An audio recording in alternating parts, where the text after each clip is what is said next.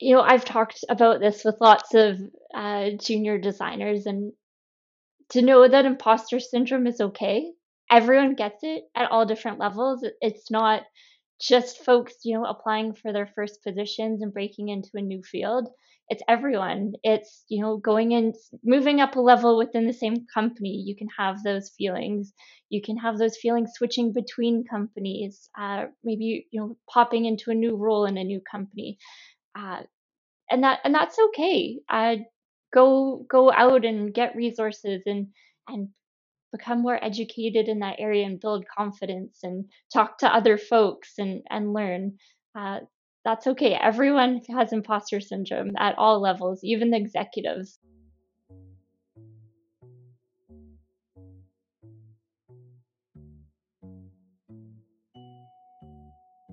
Hello everyone today i'm talking to sarah donaldson the lead product designer at fullscript Sarah shares how she got into the design industry by accident, what is the difference between an intermediate and a senior designer, and how you can start positioning yourself as one.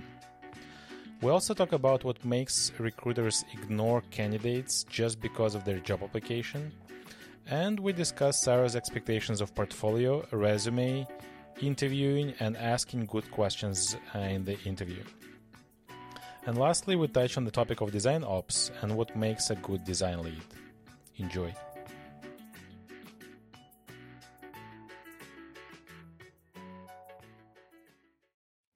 Hey, Sarah. Hey, how are you? Good, thank you, Kirill. How are you? I'm freezing cold, but uh, other than that, pretty good. And um, I'm I'm super. I was super excited to to having this conversation with you. Um, it's been a long time. We've been trying to set something up, and um, I'm sure you'll bring a lot of value to the audience and uh, share a lot of uh, valuable insights. Awesome. Thank you. Thank you so much for having me. I know we've talked about this a few years ago, and so I've been building anticipation and uh, and nerves. and getting more and more experience. yeah, yeah, yeah. Things have changed a little bit since then. Yeah. So I'll I'll ask a few more questions on I guess the the comparison between different environments and like different um, types of companies uh, from your experience and uh, yeah how do those compare like what was your uh, maybe takeaways uh, from those experiences so this is yeah one of the most exciting parts um, of of your profile is that you have a very broad and diverse set of experiences in many different roles and uh, many different companies and yeah i'm sure you've learned a lot from these experiences Yes, yeah, I've done a, a cou- done it a couple of different ways. Uh, I've I've had awesome experiences working with a lot of startups. Some startups, you know, from day one, employee number three, uh, you know, group of 10 of us uh, to, you know, larger startups around, you know, the 40, 50 person mark. Uh, as well as, you know, previously before I was a graphic designer. So I worked with a lot of graphic design clients. Uh, always more interested in the the web and digital side of it, and so that was a natural progression into into UX and product design for myself. Um, but with all of these experiences, they really brought you know different perspectives to working with different types of users, which is so interesting. I mean, it's amazing to be able to hop into a new project and, and learn about a totally different uh, user type than than you were working with previously. Um, but all of these different size companies, the process within them is very the same.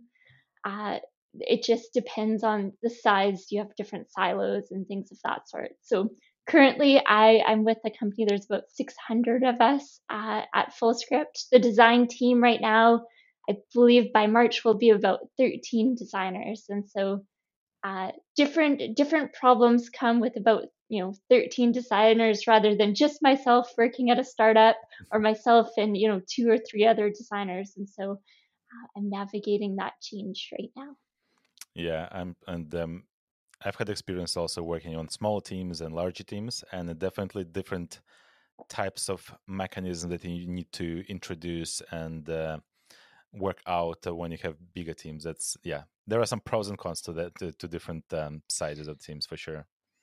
Yes definitely. So you mentioned what you do today. So you work at uh, Fullscript and the size of the team, and uh, maybe you can start from the from the early days. What what really caused you to get interested and start in this industry, and how did you do it? How did you get into the industry? Yes, yeah. So as I mentioned, you know, my background was in graphic design. It during my degree, I was always interested in the digital side of it, and so I loved coding. I loved building websites. At that time, you know, web design. Uh, for my my end project, I was I created an app without even really understanding what the term UX was at that time. Uh, this is you know about ten or so years ago, uh, and then I I was cutting my teeth, you know, being a contract uh, graphic designer and, and working with clients, and so it, during that stage, I really understand understood how to you know manage multiple projects, you know, uh, work with clients, you know, understand like work on a lot of those soft skills, which I found really valuable. Work on timelines, deadlines, expectation management, and then uh, I came on. Uh, I moved from Victoria to Kelowna. I joined this startup. It was very scrappy. Uh, I was doing the web design. Uh, they had about 16 websites that I, I would, you know, uh, designed and did light front end development at that point. Uh, and you know, one time got called into the to the head office and and they said, "Okay, we let go of our, UX designer. Now you can do this job." what i i you know i dabbled around in it but I, I really didn't understand what it was to we had 16 apps at that point. Uh, they were all fairly similar but branded uh, with a different visual style but same feature set. And so uh, I said, okay, let's let's do this. This is how you learn. This is why you work at startups. Is you know try new things and and cut your teeth. And so I dove in headfirst, and it was the most amazing and painful experience ever because you're doing things that you just don't know. You're not the expert. You don't you don't know all the answers. Extreme imposter syndrome. Mm-hmm. Uh, you know, developers are asking, saying, "Why is this the best idea? Why would you put this here?" Uh, you know, everyone has ideas, and so you're trying to defend your ideas. At that point, I wasn't familiar with user research. I didn't have those tools and skills, uh, and so it was really myself against everyone else and so i was trying to read and research as much as i could but the the resources out there weren't like they they are today this was you know eight years ago um, and so i decided to take a, a boot camp uh, and and learn and and see where i could fill the gaps on things i didn't know. And and that really gave me the confidence to say i don't know. Uh, let me go find out. I need to you know send a survey. I need to talk to some customers, talk to some users, do some testing.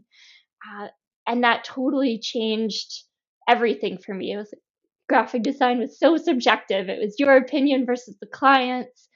Uh, and this was a whole new world where I just fell in love with data and having answers and being able to explain why and being okay being wrong and and and trying new things. And so uh, I fell in love with the profession there and and went and worked at a handful of different startups that all you know ran their course for different reasons um, but I, I wouldn't change the path mm.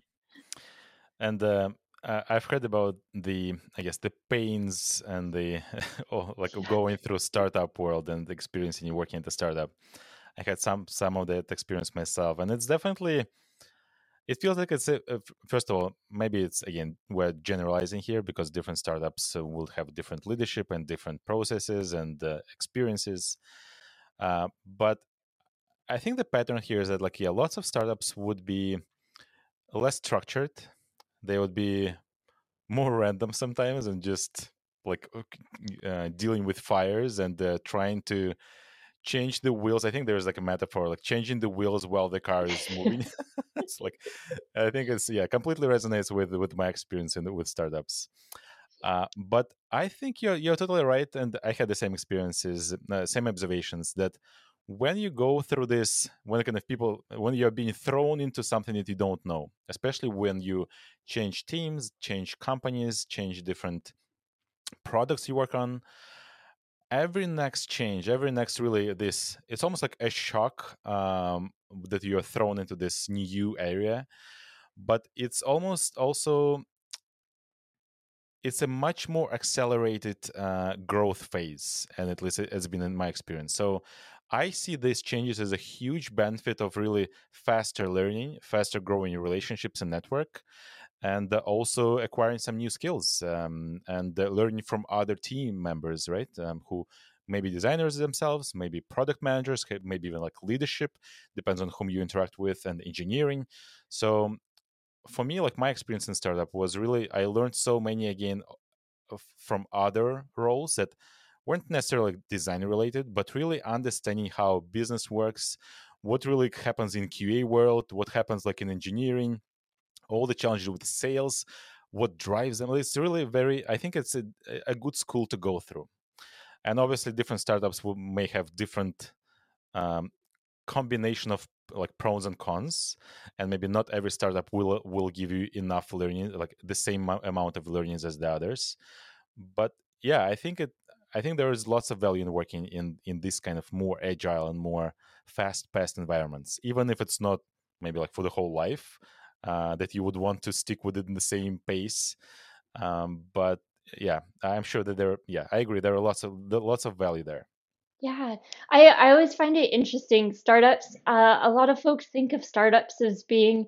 folks very early in their career, excited about something banding together and, and making something happen. In a lot of cases, yeah, yeah that's that's true. uh, but I've actually worked at startups with folks that have been in the industry for 15, 20 years, worked at Disney, uh, EA, lots of large companies, and and wanted the change of to work at a startup and have more flexibility and, and be scrappy. And so uh, there's opportunity to learn from so many people in in either you know a startup or a larger corporation. Yeah.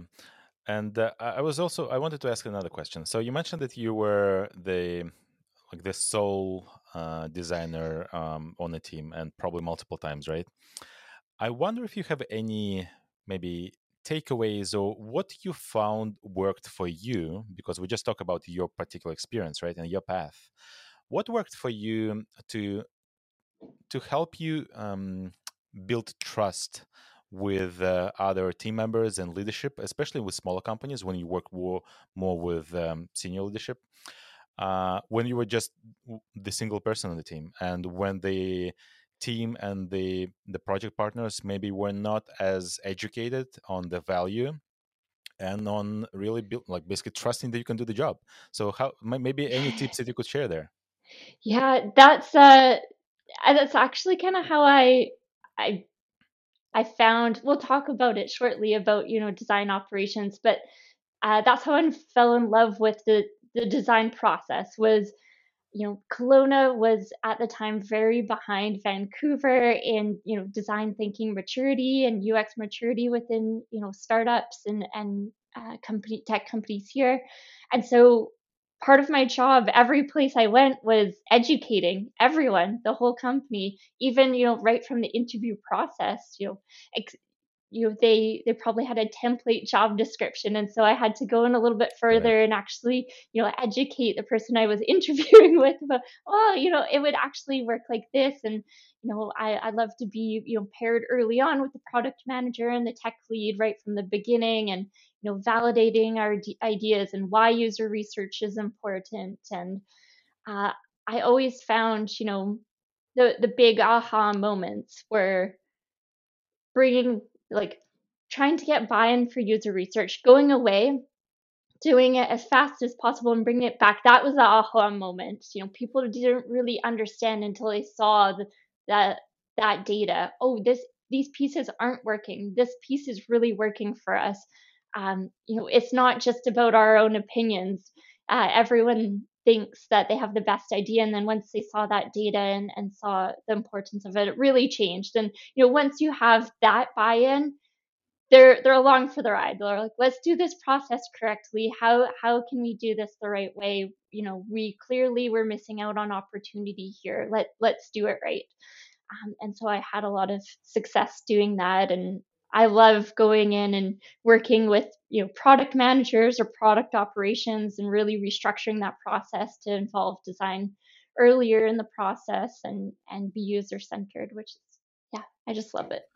Yeah, that's very very. I think that's super valuable um, takeaway and uh, a tip on how to build trust quickly. So you go and do some guerrilla style, quick as soon as possible, so you can br- bring at least some data um, to show value and like almost like like a spoiler alert of sorts. And then you get more support. You have more chances to get support um, to do the uh, more robust studies potentially and more of them and um, d- diving deeper into more parts of the product and experience I think yeah, that's that's a very good tip.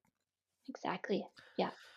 Cool. Okay, so um, thinking like especially for folks who are starting today, um, what may be the the most notable lessons learned from your career that you now kind of in retrospect thinking that you wish you knew this uh, when you were starting, like that would would help would make your life easier uh, to grow in your career and maybe to find the next job and uh, yeah and be become a better designer.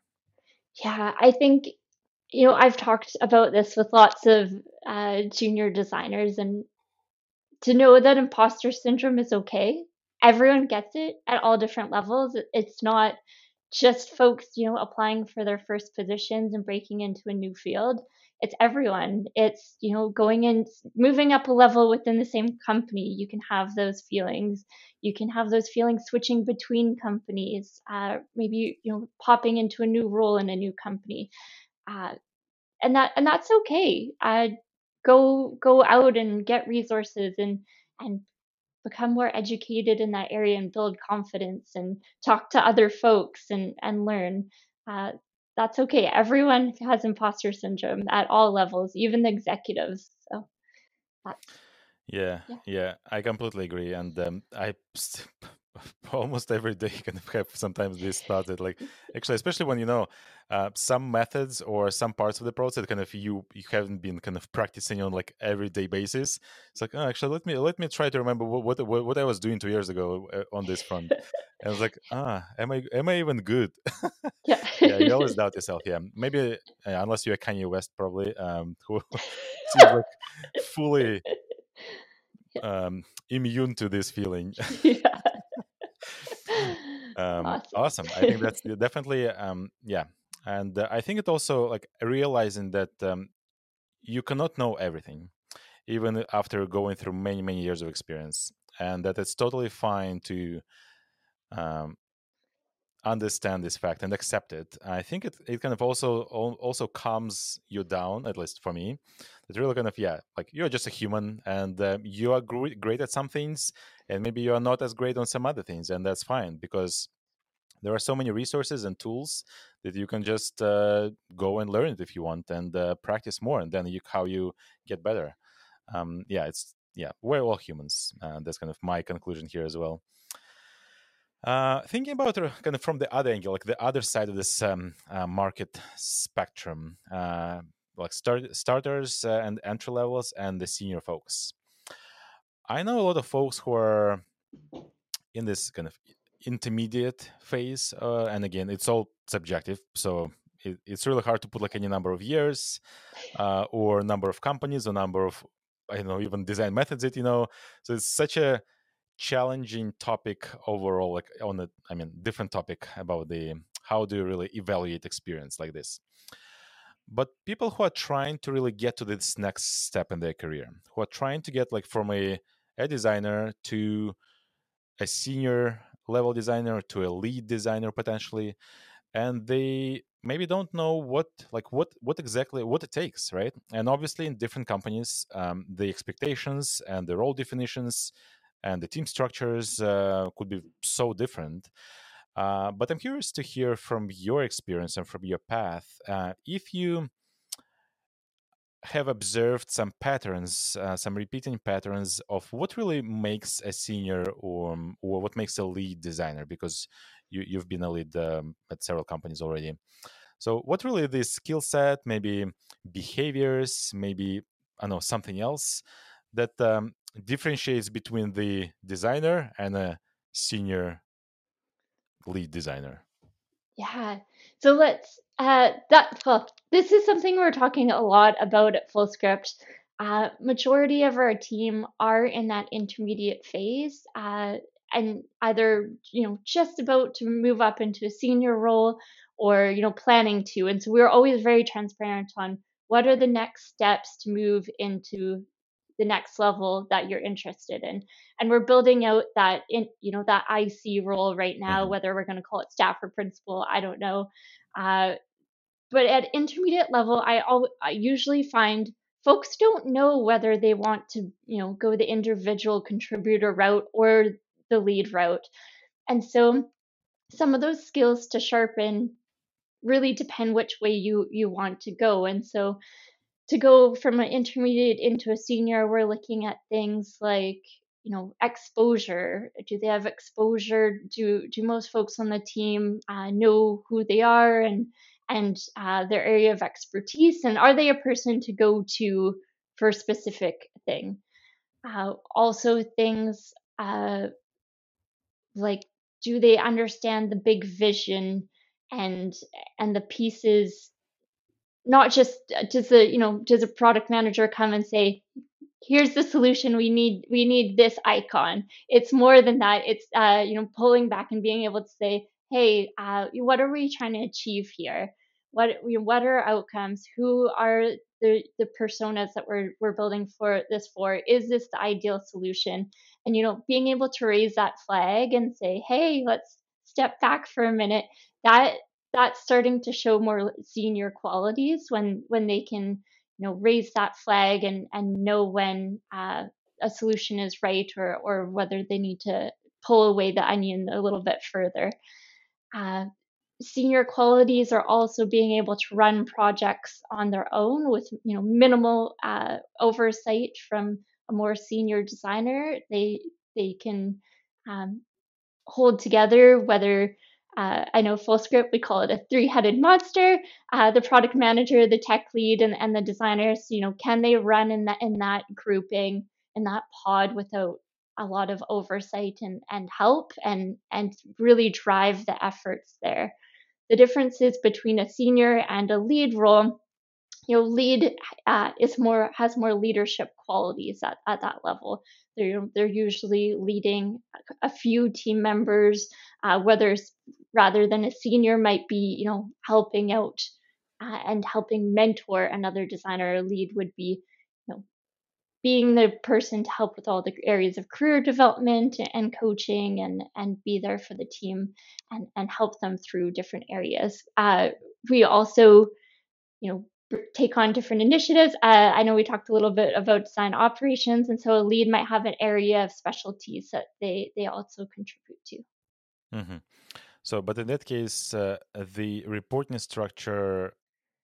Um, so the the folks that the lead is mentoring and helps them to to grow in their career, they're not necessarily reporting to that lead, or they are.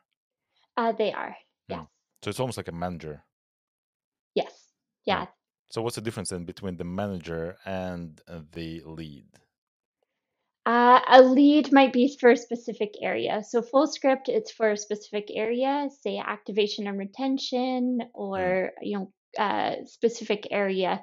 Uh, that's that's one way of doing it. I know there's so many different ways. I've read uh, how different places do it, um, but this would be for a specific area and, and a group of designers. Mm-hmm. So it's great that you have this support uh, of the structure of like the mentoring and coaching practice uh, within your team. But think of uh, teams where there is not as much support, or at least not that people maybe don't know how to set it up. So if somebody is a is a like intermediate level and they do want to uh, grow into this senior level, at least um, the next step, what maybe maybe you can share any advice on how can they do it like from the from their lens and not wait until like they, they get a, an advice from a mentor Yeah. So taking on taking on more projects or not i shouldn't say more projects don't take on more projects don't don't overload yourself uh, but you know have that initiative say hey i can help with that uh, i love to learn more about that uh, put your hand up uh, be open to you know if someone's onboarding uh, another designer say hey i love to get them up to speed. Maybe that person has you know more experience than you do but you're the one onboarding them and teaching them where all the files are you know what your process is. That really shows that you understand uh, you know the design position and, and how to do things and and you can share how to um, you know collaborate and teach someone else and mentor someone else. Um, also being able to you know take on maybe smaller projects but on your own and and show that you can take that on and and manage up share updates often you know this is what's happening this is what's going on um, you know and communicate communicate cross functionally i think that's a big thing that senior folks excel at is they they communicate more and they communicate across different teams and so that would be you know those items would be great uh, to see in an intermediate designer Mm-hmm. Um, yeah, I think it's it resonates with uh, what I've observed. Uh, makes like a difference, at least even in the even like the scope of ownership and uh, the way how folks are are willing to take more initiative and um, yeah, just gonna go and run on their own. And obviously, they it's totally fine to ask for support from some team members and potentially even other designers on the team. Uh, but have, really being this having this driver uh, driving force in you um, and obviously going through the proper process and communicating all the updates and everything um, makes a difference and it definitely changes the perception of this person uh, within the team that uh, other kind of other team members uh, think of their level and um, what they think that they should be at like maybe a next level or something.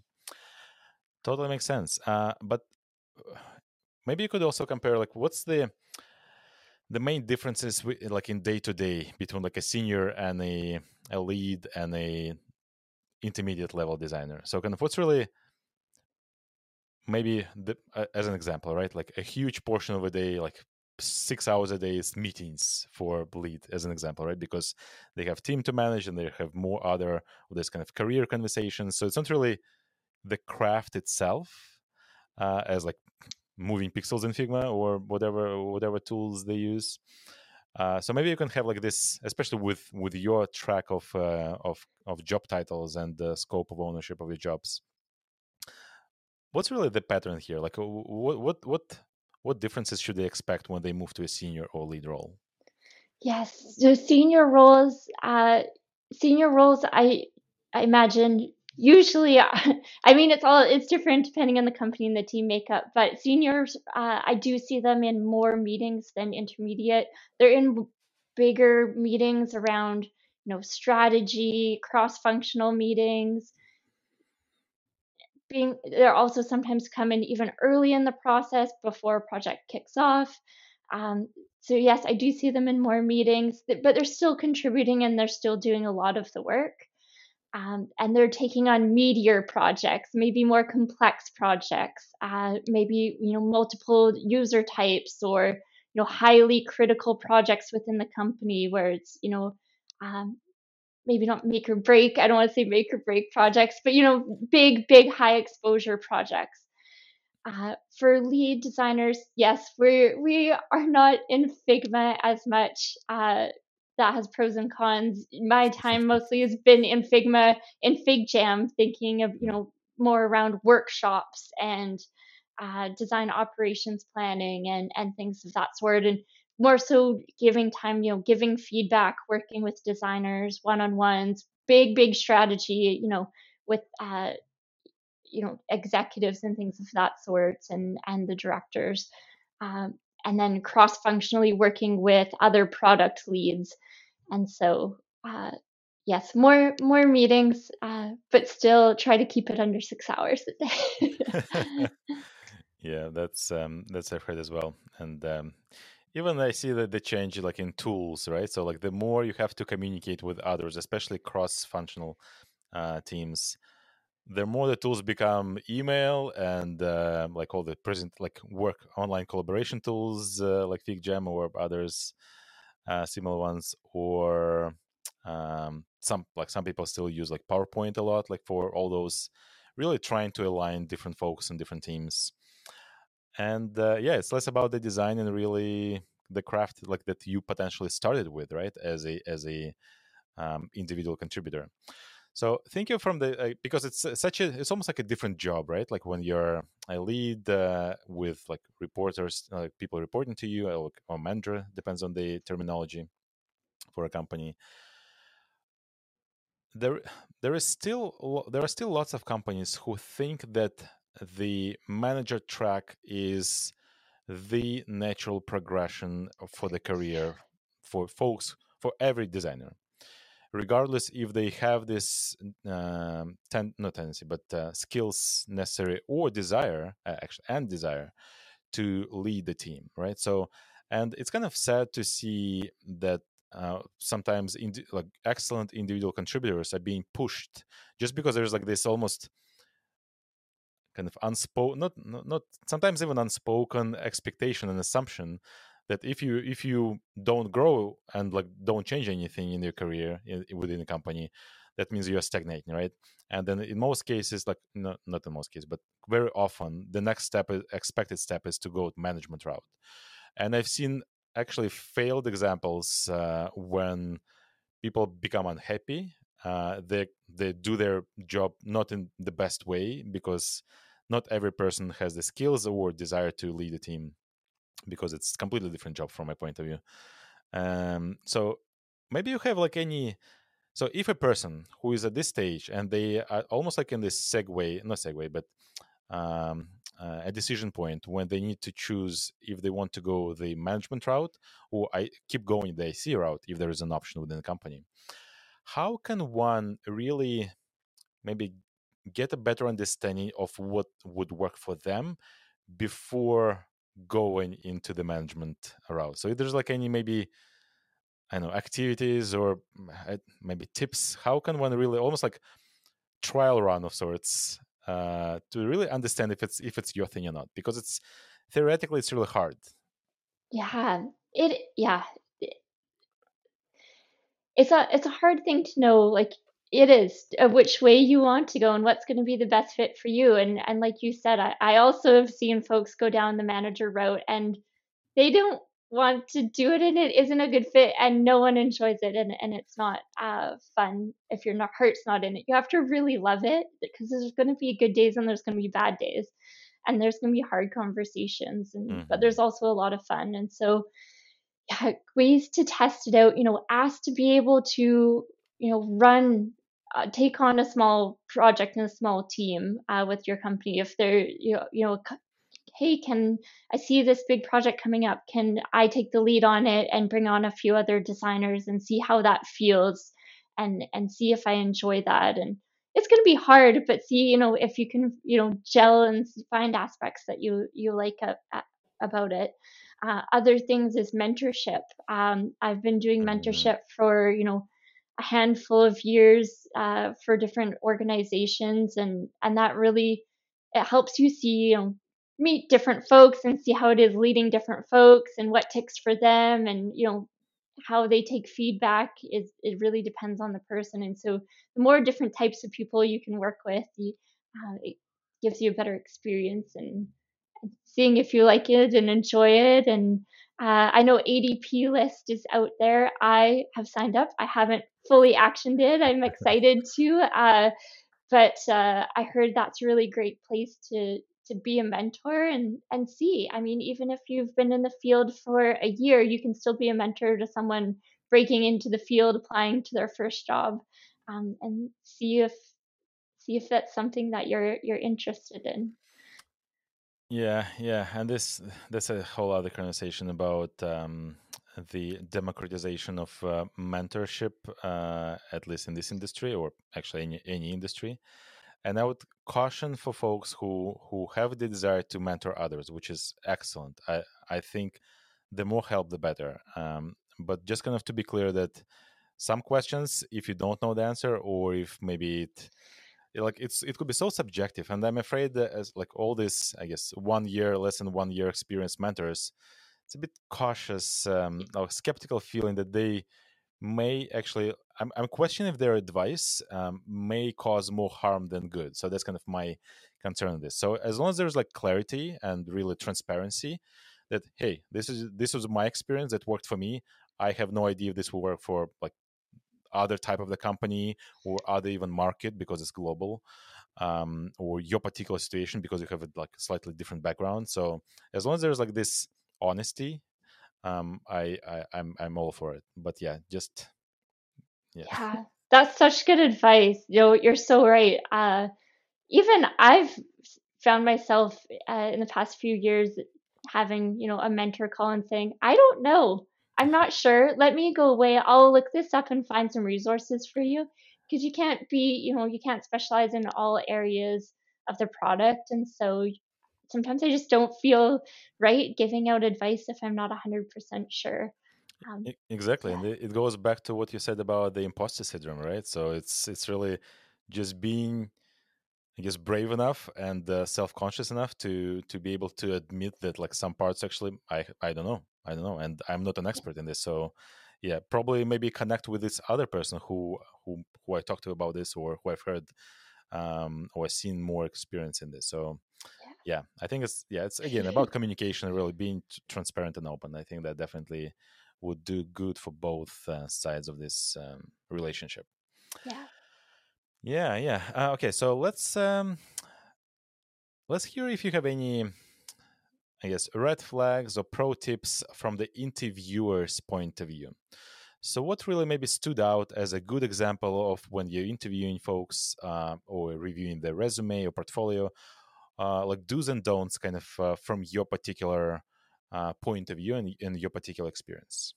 Yeah so one thing i found that was so interesting when i was interviewing uh, i was working with this recruiter and right away they said you know you get a full board full in of applications and they said if there is not you know we gave them a field to say you know why they're interested in in the role or the company so, you know, what we're trying to do is find out do our values align? You do have similar interests.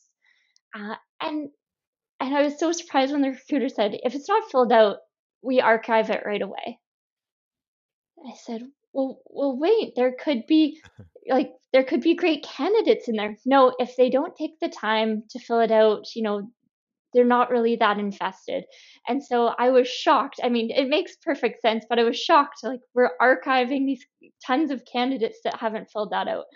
And so, one thing to pass on is like, yes, I know candidates are applying to many jobs. I know that, you know, the you have to apply to many to to get an interview, but please fill it out. Uh, it goes a long way. It it might put you aside, even like give you 10 or 20% chance more to get through the door. Uh, so please fill that out. Um, you know, other than, you know, from the application itself, you know, having a resume that's really clear, um, I know having a graphic design background at that time, it was like make the most beautiful, fancy, well designed resume ever. Like, can something pop up and move and like whatever? Uh, it's not the, the case anymore. Uh, times have changed. Yes, like we, you know, we want to see that you're a good designer, but we'll see that from your portfolio. The most important thing is that your your resume is clear and easy to read. I don't know. Um, I imagine at Amazon you uh, but a lot of these larger corporations actually scanners, and so it's more important for your your resume to be easily scanned through and you know words picked up than to be beautifully designed. Um, then uh, you know portfolio portfolio could be like another massive long conversation, um, but you know two to four really solid projects uh, you know, even if you only have two, if they're solid, that's awesome. Don't add in a project if you don't feel confident in it and it's not really strong. Be ready to be able to talk about any of the projects in there um, and, you know, share the good, the bad, the ugly. I want to know what went wrong in the project. No project's ever gone right. Like, tell me if something was behind or, uh, you know, changes had to be made in development. I want to know technical constraints, uh, you know, short timeline, what whatever it was. I know you didn't put out the most perfect design and it didn't get built, you know, absolutely perfect. I want to I want to know what you had to cut out of scope and and all of that goodness. Um, and then in the interview process, that was a long time getting there. Sorry. uh, in the interview, during the interview, uh, be yourself. Uh, I know it's easy to be really nervous, uh, but some folks pick up on nerves. Uh, they want to be able to pick up on, you know, your your personality because it's a collaborative process. You know, being a designer, they want to know who you are. If if you're easy to work with, if you're friendly, um, be they want to see the human element and the human side of you. And so, uh, yeah, be be yourself. Uh, come with good questions. I love getting grilled with good questions. Could you give an example or maybe two of a, what a good question is for you? Yeah. So for an interviewee to to ask uh, the interviewer, Yeah. I love when they ask about you know the culture and and a little bit deeper than that. You know how how does product uh, how does the product manager view design and design thinking? Uh, what's that relationship like? What does a, a collaboration meeting between development, product, and design look like? Um, you know, how does the company value wellness? What are ways that they're valuing wellness? Uh, that tells you right there. You know, should be able to list off a few different things like you know benefits and things of that sort. Um, yeah, Yeah, it's almost like these questions, and I agree. Like I, I love, I love um, non-conventional, non just kind of the basic uh, ten questions. Uh, when when it kind of shows their curiosity, like real curiosity, when they, especially when they dive deeper into what are the examples of how company supports health and well-being or something like this. Uh, what, what kind of specific programs you have to do this and that and it also shows their values as well right? So it's almost uh, kind of another data point to and always maybe like not 100% reliable because they may be still pulling some questions uh, from the internet right? So without really generating the, these questions themselves. So that's still a risk. But it, it could be an additional indicator of like their values and alignment uh, from um, like the yeah the values um, point of view Hmm. and the culture fit fit yeah, if it's if it's still a good a good term to use culture add i think yes. the new one Yes. Uh, I should say also if they ask, you know, is there opportunities for career development? You know, they're they're keen. They want to keep lo- learning and growing, and and they're interested in that area. Um, and so I love when they ask questions about career development. yeah it shows that they're they're they want to stay and grow within the company then with the team uh, longer term than just six uh, 12 months and then uh, bail i think that's definitely additional bonus point uh, for many companies Yes. Uh, okay, so let's uh, quickly talk about the design ops and uh, almost like the the not a one-on-one, but really the hands-on. Because from your experience, um, I'm sure you you know a lot about that particular side of running a team, a design team. Why is it important, and what really wh- wh- what is what exactly does it mean? Yeah, so this is uh so it's funny because design operations working in startups before, I mean, you don't have the luxury of having a design ops person, usually because the team is so small and so scrappy and moving so fast. And so being able to document process and things of that sort rarely happens. And so I, you know, coming on to Fullscript uh, in the leadership role, uh, talking with the director, you know, trying to find out where we, we spend our time. And so, you know, each of us have a specialization, whether that's exposure and, you know, exposing, um, you know, the great work that the design's doing within the company or uh, externally outside of the company, or, you know, is our focus around um, architecture and structure or, you know, design systems, uh, or is it around design operations? We weren't really sure. Everyone's got a secret sauce, what they're really interested in. And so we were talking about what's what's your specialty? And Mhm. I explained, you know, like I said, my I really design enjoy design process and implementing that and and bringing that into organizations and educating folks and uh, championing the design process. I also have this project management DNA.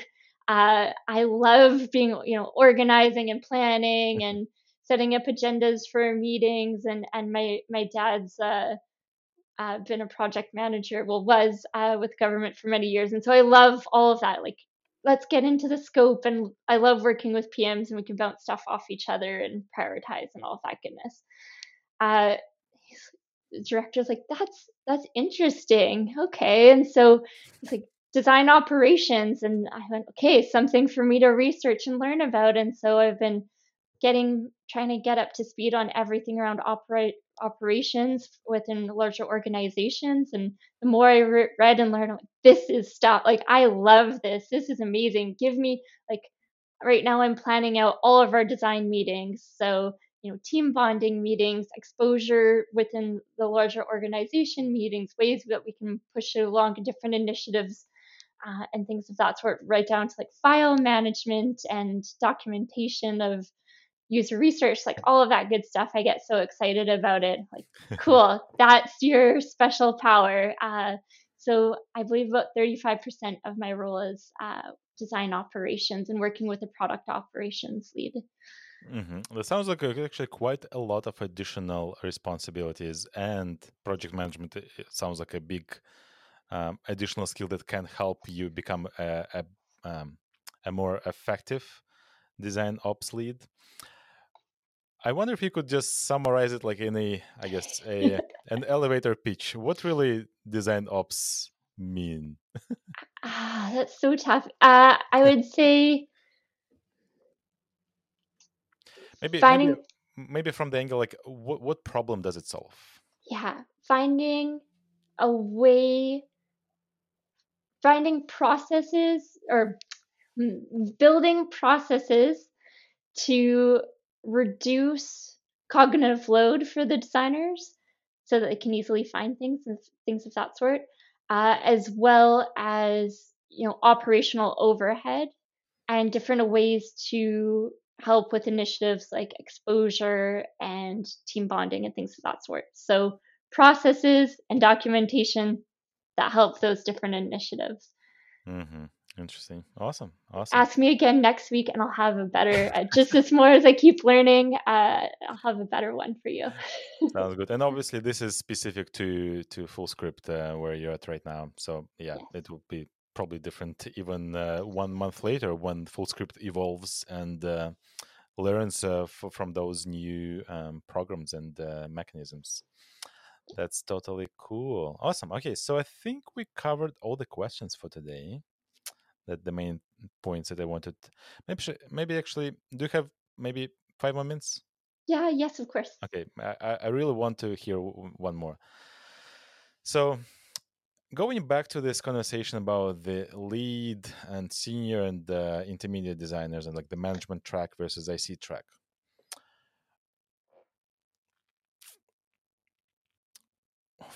From your definition, what makes a good team lead? Yeah, a good team lead moves rocks out of the way so that team members can do what they need to do. So sometimes that's, you know, going to a different pod and getting answers so that your your team members can do what they need to do, like finding answers, uh, finding tools, getting information, uh, anything that that they need uh, in the moment. That could also be things like teaching small, you know, lunch and learns on something that you're really interested in or or know a lot about, so that other folks can learn um, and grow their skills. Mentoring them, being there. Um, being empathetic is a big a big part understanding i think it's become even more prevalent you know now with the pandemic and everyone working f- from home being empathetic mm-hmm. i want to know what's going on in your life if you had a bad sleep last night uh, i'd love to know because then i understand you know where your headspace is maybe we're not not going to tackle that hard problem or have that hard conversation today um, but knowing that sometimes hard conversations are important that leads need to have because that grows uh, your team compassionate, have those compassionate hard conversations. Uh, yeah. What do yeah. you think? Uh, I wonder, and just kind of follow up on this, uh, the hard conversations. I wonder how do how do you really find the right balance between compassion and empathy and having those hard conversations?